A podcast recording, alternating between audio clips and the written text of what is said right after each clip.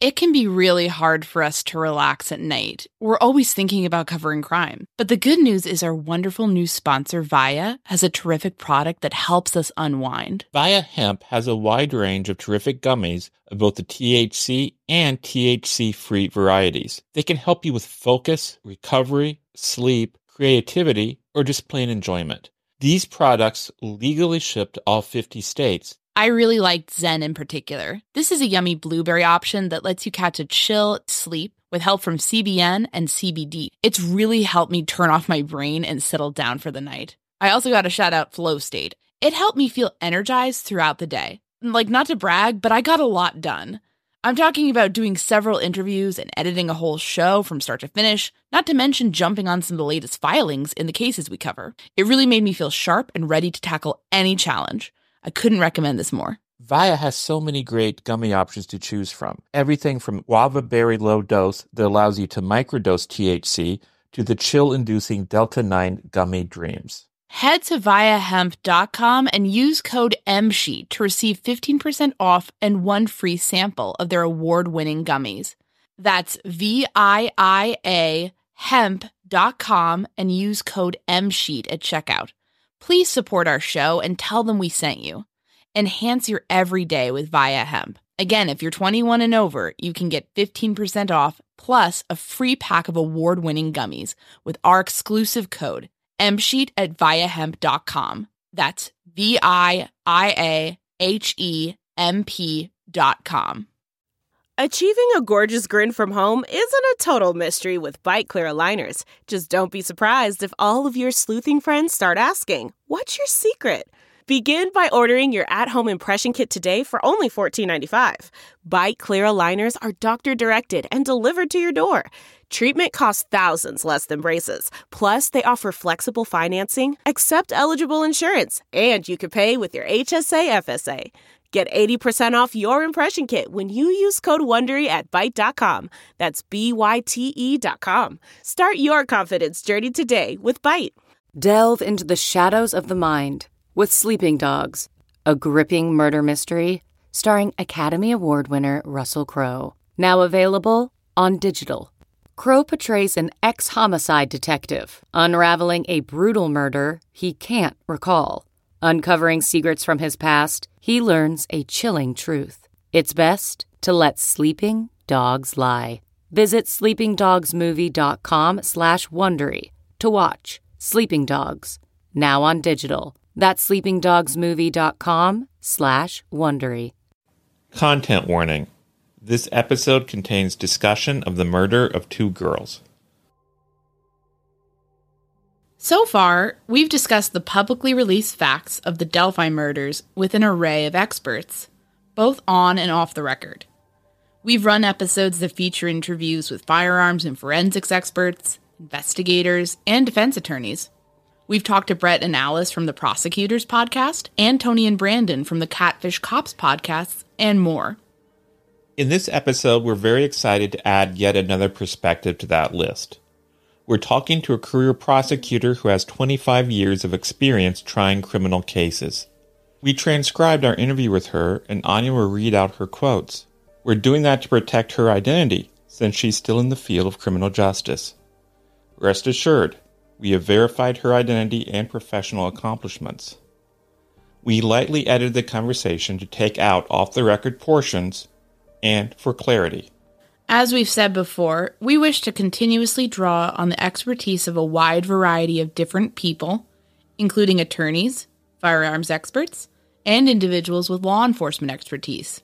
Some of these sources may prefer to remain anonymous. In those cases, rest assured that we are verifying their identity and level of expertise before airing their comments.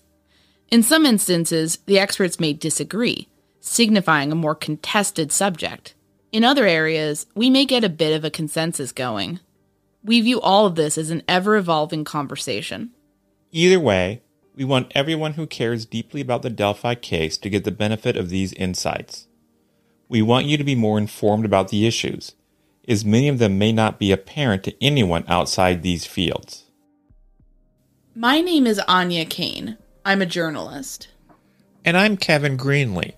I'm an attorney.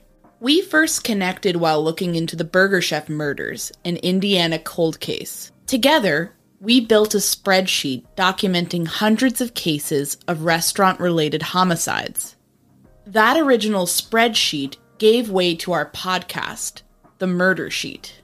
Now we maintain that same research centric, investigative approach as we look into all sorts of homicides, including unsolved cases, historical crimes, and, of course, restaurant murders. We don't just chat about the headlines. Our podcast is a platform for our journalism.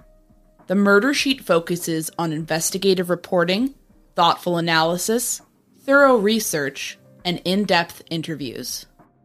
We're the Murder Sheet. And this is The Delphi Murders, a prosecutor's perspective.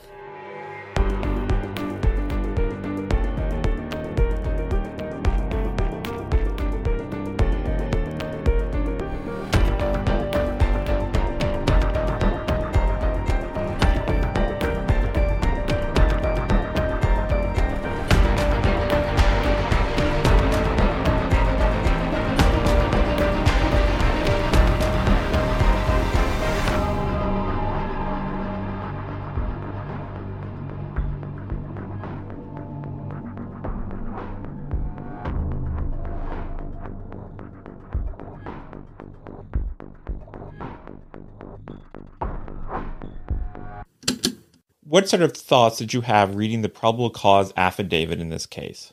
Well, the first issue I have is probably the same one that many of your guests have had, and that is that it appears to be the bare minimum. You read it and you realize they must have other evidence that they're just not putting in there. As a prosecutor, I wondered why. I understand keeping some of it out, but a lot of the evidence is going to come out in pretrial motions. So if you're worried about tainting a jury pool, that doesn't really seem to be a very good explanation. And I, as a prosecutor, would want the people in my county to feel comfortable that we had sufficient evidence and that this is the guy that did it. Now, when I read the affidavit, I clearly believe that Richard Allen is the guy. But as you look at it further, there are holes. You would think that there's other pieces of evidence. And you hope that there may be other pieces of evidence. And one of the things that stood out to me was the fact that we don't have the entire affidavit.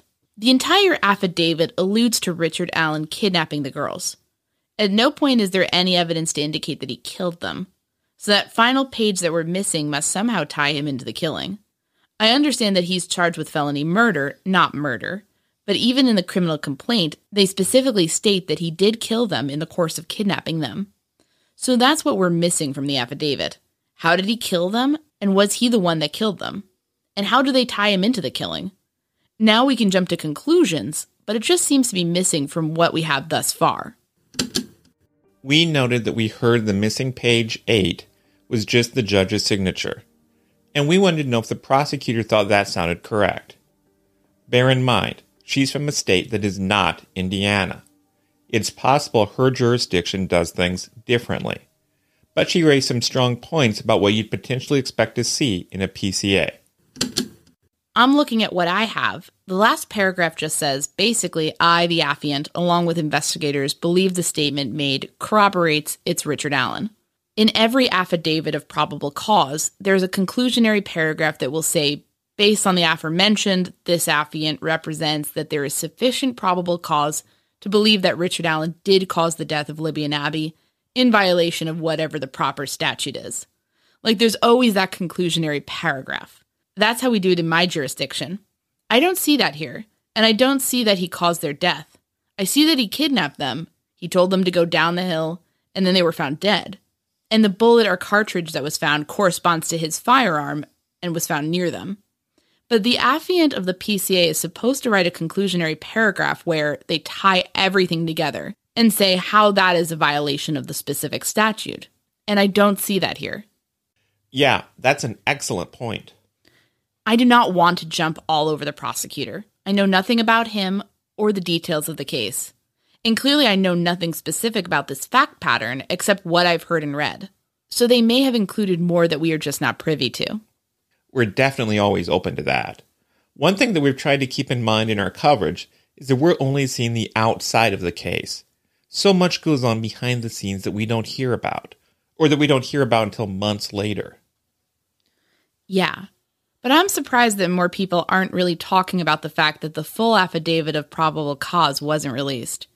And if it's just a signature page missing, then I, as a prosecutor, probably would have included more information, as I said, tying Richard Allen to the actual killing, especially since that's what they say in their criminal complaint that he did. Would there be any strategic reason for a prosecutor to really go bare bones with a PCA at this stage? Well, I know the prosecutor and law enforcement have alluded to the fact that there may be someone else involved. If they think there is a co defendant who actually participated in the crimes with Richard Allen, they may want to still withhold certain evidence in case that individual comes forward, or in case they may have to interview that person. But as I just mentioned, the pretrial publicity aspect of it doesn't really seem to merit keeping it out of the affidavit of probable cause. So I really don't know why. In your experience, have you ever seen a PCA this thin? I mean, there's probable cause. A hundred percent, I feel there's probable cause to arrest and charge Richard Allen. I would have put more in if I had more. We'd like to ask you a few questions breaking down the different aspects of the PCA that sort of stood out to us. There's the bullet, which I think for a lot of people is the biggest concrete evidence possibly tying Allen into this. We've mentioned in our talks with defense attorneys on the show that this likely would be a battle of the experts at trial. What's your experience with those kinds of cases? And can you tell us about the back and forth between defense and prosecution when it comes to that ballistics and tool mark identification evidence? Yes, I've used ballistic experts and firearm experts. If that's the ultimate issue in the case, was that particular firearm used, then it's definitely going to be challenged. The defense attorney will hire an expert. The state may even hire a second expert and there will be visual aids. And I think some of your other guests have referenced this. It's just going to be who becomes more credible. That is really what it's going to come down to. Which of the experts is the jury going to believe? And the pictures are going to tell a big part of the story. Every single part of this case is going to be litigated before it ever goes to the jury. Every single issue you can think of. The first issue is always admissibility. Everything from and I'm going to point something else out, and I don't think it's going to be a big deal. But the initial search and finding of that cartridge on the property, if that was private property and they did not have a warrant, even finding the girls there, defense attorneys will challenge that search. They won't be successful, but they're going to challenge it. So, for example, if you're looking for a couple of girls, you believe they may be injured or dead, you can really go into private property. It's sort of an emergency aid exception to the search warrant requirement. But once you find them, technically, you should secure that scene if it's on private property and get a search warrant to search for all the other evidence. Now, they can argue an exception to the search warrant for continuing their search, which they probably will. But that issue is going to be litigated. Whether or not the ballistics expert is qualified in rendering his opinion whether or not it's a legitimate field, whether or not there's an actual comparison, that's just all on the bullet alone. Every other thing is also going to be litigated before it goes to trial. I thought your recent experts did a good job supporting the area of ballistics, and I've always found it to be a believable and scientific process the comparison of tool markings, ballistics. I've never ever had a case from the ejector, though, and I'll be interested to see how that plays out. I don't think it will be precluded, but when an expert is qualified in a particular field, you can't just come in and say, I'm an expert. You have to be qualified for purposes of court. There will be a whole day, probably, of voir dire about how much an expert this person is. Then, that area of expertise, the prosecutor is going to want to make him the most specific expert ever. So, will this expert be an expert in ejection markings, or will he just be an expert in tool markings? Will he be an expert in this particular gun, or will he just be an expert in firearms in general? And the defense is going to try to make it very, very broad. And the prosecutor is going to try to make it very, very concise to make him seem like a super duper expert. I think it's going to be left pretty broad, and it's just going to be up to whoever the jury believes. Most members of the public have an idea of how criminal cases work from watching fictional shows and watching condensed versions of investigations and trials on different true crime programs. But what you mentioned about a lot of this being decided before the jury even gets in the room is very important. Could you expand upon that and how important the pretrial hearings will be? As someone who's worked these cases for the prosecution, what are your thoughts and experiences with that aspect of it? In this particular case, I think it's going to come down 100% to the judicial ruling. I think it's going to be a matter of, as I just mentioned, the ballistics, if there's blood splatter, if there's DNA, the statements that are alleged to have been made by Richard Allen, any statements by witnesses, any videotape, all of those things are going to be challenged. The admissibility of those is going to be determined by the judge. And for legal reasons, she may exclude one or more of them. And then when they go to trial before a jury, it's still going to be argued again before the jury that they were seized unlawfully. And then it's also going to be argued that the jury shouldn't believe whoever it is saying something happened or that they saw something. So it's sort of a three step process admissibility in the trial, and then when you get in the court, the defense will argue it's junk science or it was seized unlawfully. They will also argue just don't believe whoever's talking on behalf of the state. There are things in the PCA that are very questionable, like the defendant's statements. They don't even really clarify where and how those statements were acquired. I know the first one, the tip, is the one that's spoken about the most. And it is perplexing to me. How was that information acquired back in 2017? I know the defense released a statement where they said Mr. Allen contacted law enforcement and then met with a conservation officer, which seemed odd to me. And was that memorialized? Did he record that? Did he write it down? Did he file a report right away? If five years later he remembered that tip and he had never written it down, his credibility is going to come into question. And the defense attorney can always argue, my client never made that statement. That never happened. Or he can say, my client said one or two things, he didn't say everything. Similarly, with the second statement, which was presumably at the execution of the search warrant, that to me is the most amazing one, right? October 13th is when they searched Richard Allen's home. That's right. Yes. See, that to me seems odd. I listened to or read something where HLN's Barbara McDonald interviewed a couple of Allen's neighbors, and the neighbors described the situation. And tell me if you think I'm remembering this wrong. Law enforcement came in that day and secured the Allen residence, but they didn't search. Hours later, someone else showed up with the paperwork, and then a search took place. That to me means that the probable cause for that search occurred simultaneously, because we don't do search warrants that way. If I'm going to do a search warrant on a house for guns or drugs or child sexual abuse material, we get that search warrant at least a day ahead. We prepare what's called an operations plan, an ops plan, where you have to detail who all is involved, where the hospital is, where the police department is, what you're going to do, who's going to do what. And then you go in at the crack of dawn, sort of for a surprise element, and you execute the search warrant as you serve it on them. And simultaneously, you'll attempt to speak with the suspect. And at that time, law enforcement would usually try and take the suspect back to headquarters and to interview him at that time. It doesn't sound like that's what they did. The fact that they secured the residence and then showed up later with paperwork makes me think that something happened on that day to give them enough probable cause to search that house. Again, I wonder if there was a very, very thorough interview of him by police at the police department, or if he declined, or if they didn't ask and they just interviewed him in the police car.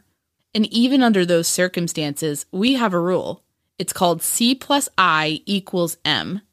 Custody plus interrogation equals Miranda. So they're under an obligation at that point to advise him of his rights to an attorney and to remain silent. Hopefully, they advised him of that. Hopefully, they recorded any interview that they conducted on October 13th, because without a recording, immediately the defense is going to challenge what was said. They may deny all of it, they may deny some of it. That's the main question I had about that one. Was it performed constitutionally, the interview? Where was it done? Did he ever invoke a right to an attorney? And then going forward to Allen's third statement, you have to read the affidavit clearly to realize there were three. There was the one to the conservation officer, there was the one at the search warrant, and then apparently on the 26th, they interviewed him at an ISP post. And this was prior to his arrest. I'm very curious about under what circumstances that occurred and what information he provided. We talked a bit about the initial search warrant served on Allen's house. The prosecutor noted that search warrants are usually presumed valid, and she was curious about whether a magistrate or a county judge signed off on the initial search warrant. We actually don't know the answer to this, but she noted that there was a strong presumption of validity when it comes to these search warrants. It would really have to be bad to suppress evidence from the execution of the search warrant. The only thing would be I can't even come up with an idea. Unless everybody lied and everybody knew everything and the affidavit was just a lie, which I highly doubt. Yeah. Unless they just really wrote it so poorly that there's no indication that there would be evidence of a crime there. But based on the information that they provided in this PCA, it seems that they did have. I'm assuming that they ran a firearms check prior to the search warrant and determined that he owned a firearm that was capable of discharging the cartridge that was found there. So that in and of itself is kind of going to be sufficient. The other issue is what they call the staleness. If your probable cause evidence is what we call stale or old, then the judge should not approve of the search warrant.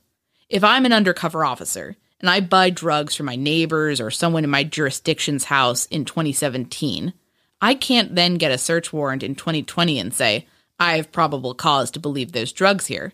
That's a three year difference. But on the other hand, a firearm that's lawfully registered to someone when there's no indication that they've disposed of it, if they presented a firearms check to show that he'd bought it and it was still in his name and had not been transferred to anyone else, that's a good basis to start to get your search warrant. I would hope that they would have a little bit more than that, but if that's all they had, that's all they had. You couldn't imagine that five years later they'd still have bloody clothing. You could imagine that he might have a souvenir that was mentioned in the other search warrant affidavit. So you kind of argued souvenir plus he has this firearm registered to him and it hasn't been transferred to anyone else. That could be sufficient probable cause to search. And presumably, they also were looking for on the computer maybe searches for the trail or maybe any communications between him and the girls or him and Mr. Kline or anyone. They would probably include all of that in their affidavit for the search warrant. Many, many times, if someone retains the firearm that they've used, they also keep the bullets. So it's very likely that they found the box of bullets that will in turn match the one that was found at the scene. I've had that happen numerous times. Because ammunition is expensive, and if this person's thinking, I can retain this firearm without being caught, he's certainly going to think, I can certainly retain this ammunition without being caught. That's going to be a big, big thing. It would be the first thing I would look for when I went there, as well as for clothing for DNA. A weight loss journey can feel like a lonely struggle, but it doesn't have to be. For so many of us, lifestyle changes, like deciding to lose weight, adopting a nutritious diet, and taking up fun exercises, are all about putting our own health and wellness first. But it can be really hard to know where to begin or how to keep the weight off once we've seen some progress. Quick fixes like soup diets and juice cleanses are unsustainable. There's a much better way to embark on this journey that over 200,000 people have already chosen. We're talking about the Ro Body program. Here's how it works. Ro gives you access to one of the most popular weight loss shots on the market. Their Ro Body program then sets up a comprehensive weight loss program tailored to your specific lifestyle, health status, and goals. In addition to the weekly shot, you get one-on-one coaching with a registered nurse. That can help you adopt and stick with lifestyle changes like exercise routines and nutritious diets.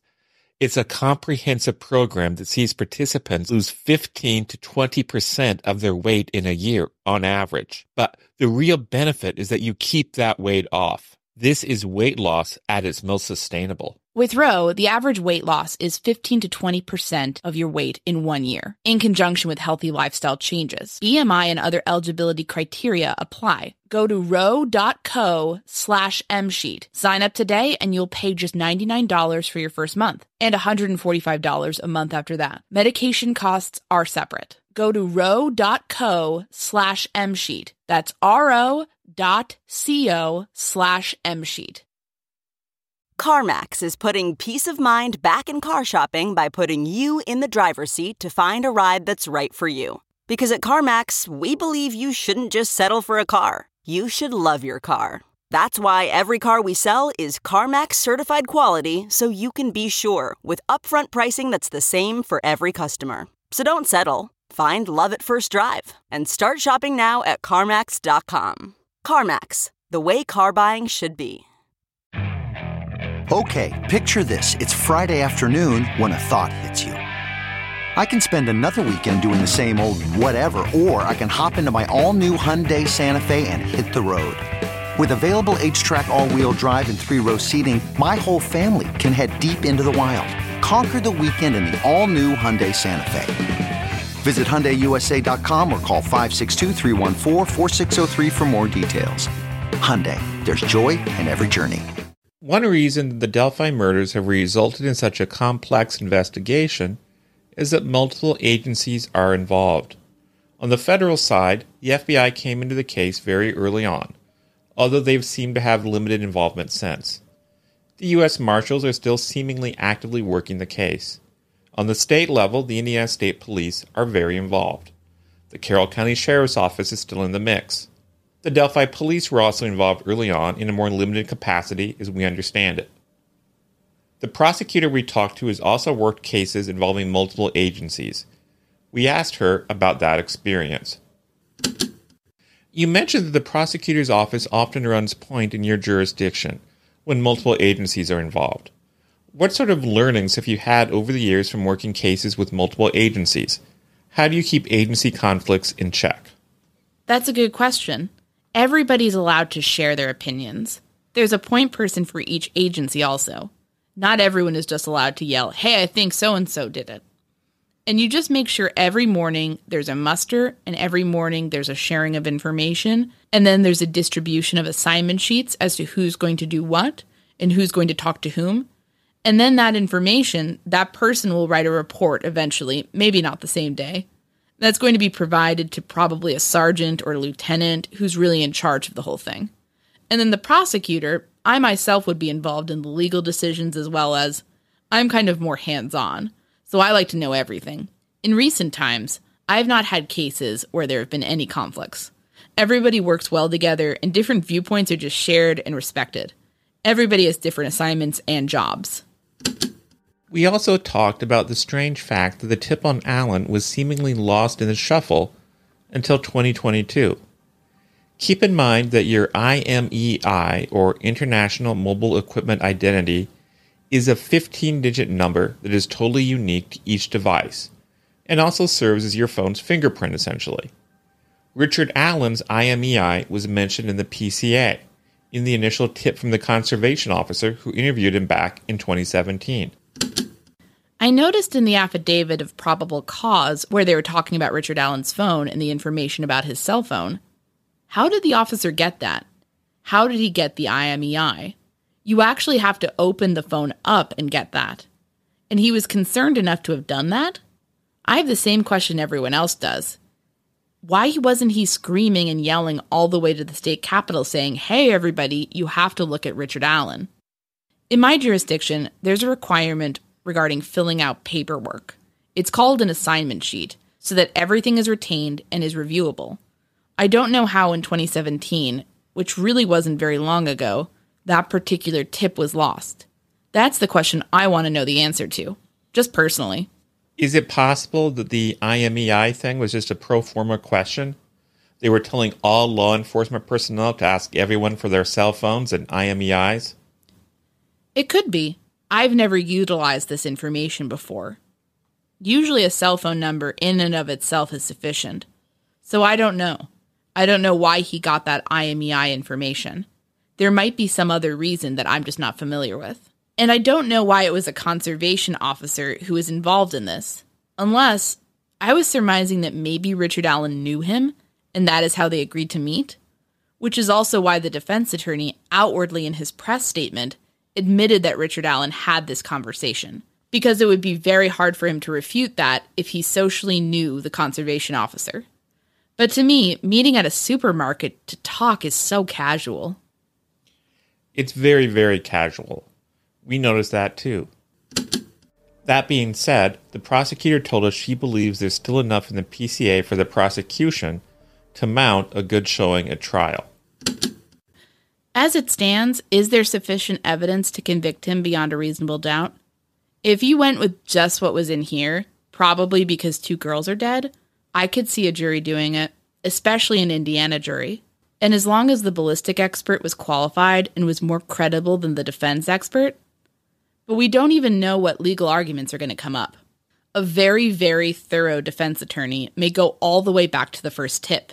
And if, in fact, this particular officer, who the defense attorney says is a conservation officer, if he prepared a report, it would have had to have been entered electronically. Things aren't done on paper anymore. So if they want to challenge the timing of the entry of that, if they want to argue this particular officer isn't remembering correctly because he never wrote a report, and it's been known that police officers will try and backdate things. I could see him stalling this trial by requesting a forensic examination of the police department computers. I've had that happen. Just to make sure that in fact that the report was written on the day that the officer says it was written on. If they're extremely thorough, they will challenge anything and everything. It may not behoove them to do that. They may find that a more simplistic, just straight out denial is the best thing to do. But if they want to attack the credibility of that witness, they could ask them, why didn't he record it? When did he write it? When did he put it in the computer? Who did he send it to? Who was it reviewed by? Why didn't he talk to anybody? That's why I was surprised when the defense attorney actually admitted in a press release that the statement was made. That seemed odd, like he was showing his hand. He can still deny that Richard Allen ever made the statement, but it seemed to me that he was sort of cutting off that avenue. And I firmly believe that unless they were recorded, they will deny the statements Richard Allen is alleged to have made. I'm sure they'll deny those statements. Because if he puts himself there and he puts himself in those clothes and he puts himself, say, walking bloody and muddy and it's his gun, it'd be really hard for him to say he didn't do it. So they're kind of backed into a corner where they have to deny some of those statements and they have to deny that that was his firearm used. The bloody and muddy thing brings up the use of eyewitnesses in the probable cause affidavit. What did you make of their testimony as referred to in the affidavit? It seemed pretty straightforward. The authors of the affidavit didn't try to change the witnesses' statements. It doesn't seem, because they're kind of inconsistent. And that's what we expect when we have eyewitnesses. Not everybody sees things the same way or focuses on the same objects or the same colors or the clothing or the demeanor. Someone might notice something that another individual may not. I'm just glad these witnesses came forward. The bloody muddy one is very, very important. And I know you had a guest earlier that would have suggested possibly a photo array. I'm not a big fan of those, unless they're immediately following the event, and even then they're questionable. I definitely would never give a photo array to somebody five years later, under no circumstances.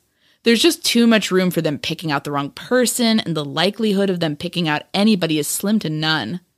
And I don't think anyone would expect law enforcement to do a photo array to the witnesses so far after the crime. Carroll County Prosecutor Nick McLeland and Indiana State Police Superintendent Doug Carter have publicly alluded to the possibility that some other people could be involved in this crime in some capacity. The felony murder charges against Allen also open the door to that.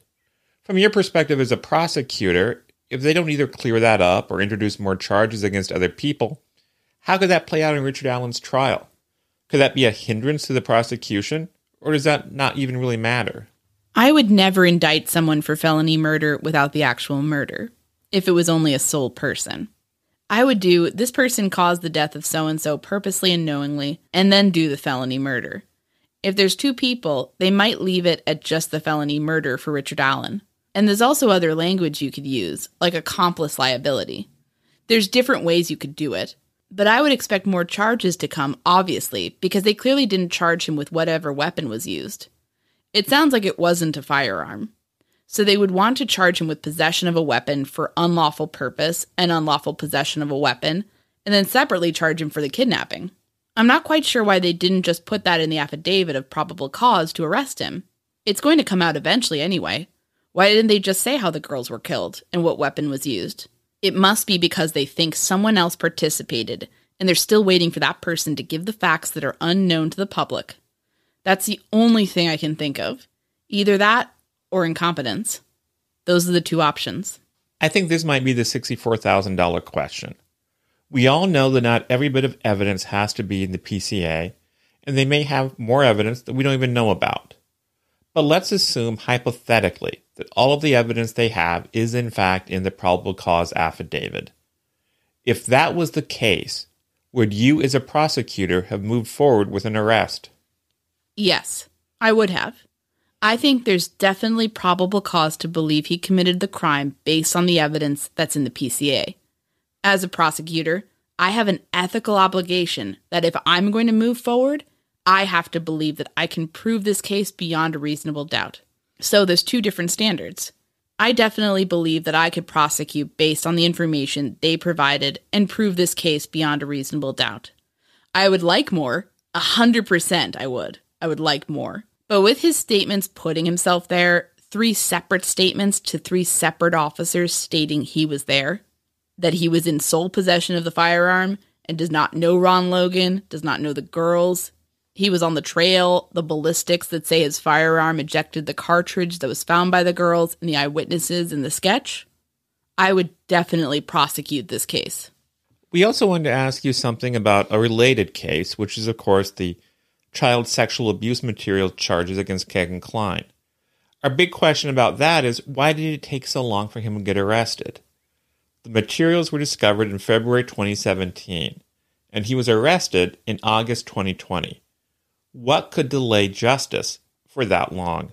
I'm not as familiar with all the facts, so I'll assume that what you just told me is right and that law enforcement was aware that he possessed those and had proof that he possessed them and that they had that proof in 2017. Why they would wait is they were clearly developing a stronger or different case against Mr. Kline, in my opinion. There would be no reason not to arrest him. I believe, having listened to one of your previous podcasts, they executed the search warrant early on in 2017 against Mr. Kline, right? Yeah, on the 25th of February 2017. The girls were killed on the 13th. Yeah. They could have done a forensic analysis of his electronics within a couple of weeks and had the information. So my only assumption is that he was a cooperating witness, or they felt that him being on the street, as we say, would be more beneficial to them and in developing a stronger case against him, or a case against more people. Or maybe there are people involved in the child sexual abuse material ring and they needed him out there. Or maybe he was involved in something else, such as the Delphi murders. The prosecutor also advised us, and everyone observing this case closely, to prepare for a long wait for answers.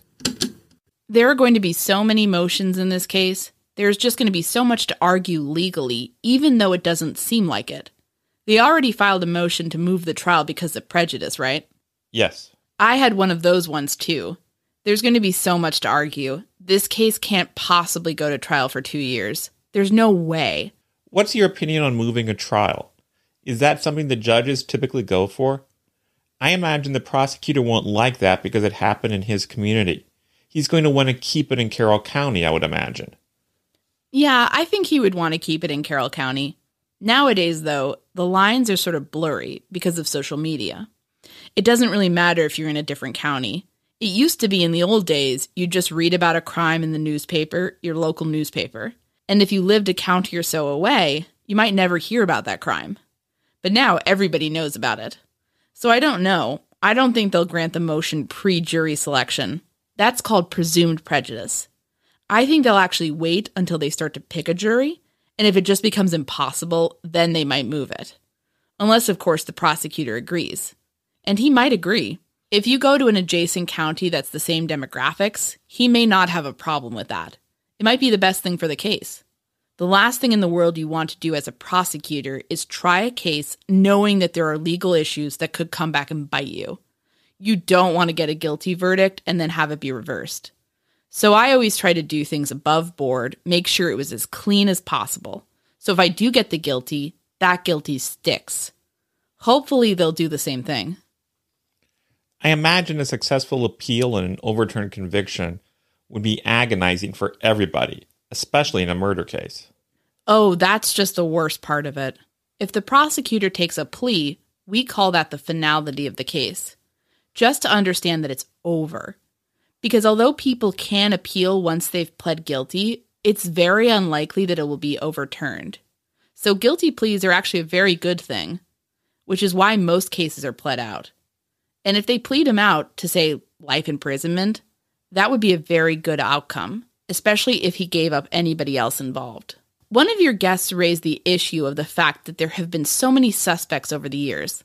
That's going to play out in court too.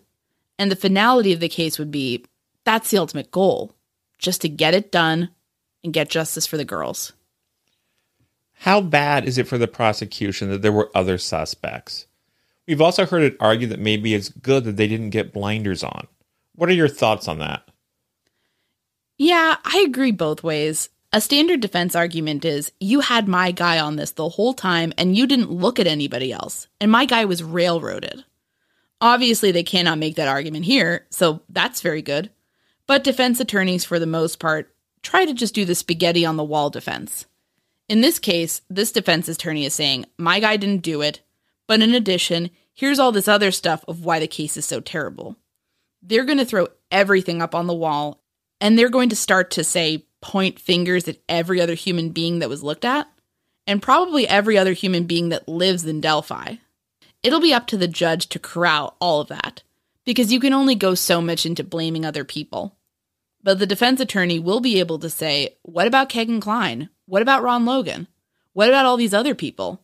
When it comes to a jury, the prosecution needs 12. The defense attorney only needs one. They just need one person to say, I don't think he did it. I think somebody else did it. Or, I don't think the state proved their case beyond a reasonable doubt. They're only looking for one.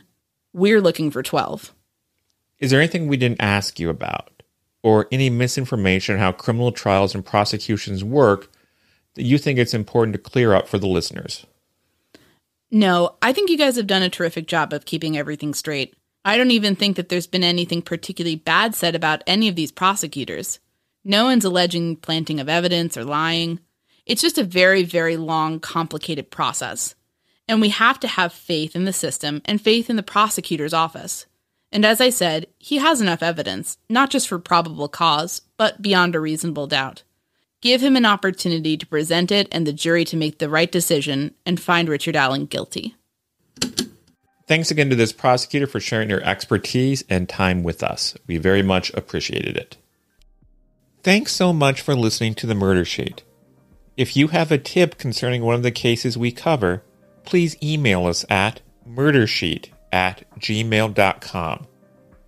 If you have actionable information about an unsolved crime, please report it to the appropriate authorities. If you're interested in joining our Patreon, that's available at www.patreon.com slash murdersheet. If you want to tip us a bit of money for records requests, you can do so at www.buymeacoffee.com slash murdersheet. We very much appreciate any support. Special thanks to Kevin Tyler Greenlee, who composed the music for the Murder Sheet, and who you can find on the web at kevintg.com. If you're looking to talk with other listeners about a case we've covered, you can join the Murder Sheet discussion group on Facebook. We mostly focus our time on research and reporting, so we're not on social media much. We do try to check our email account, but we ask for patience as we often receive a lot of messages. Thanks again for listening.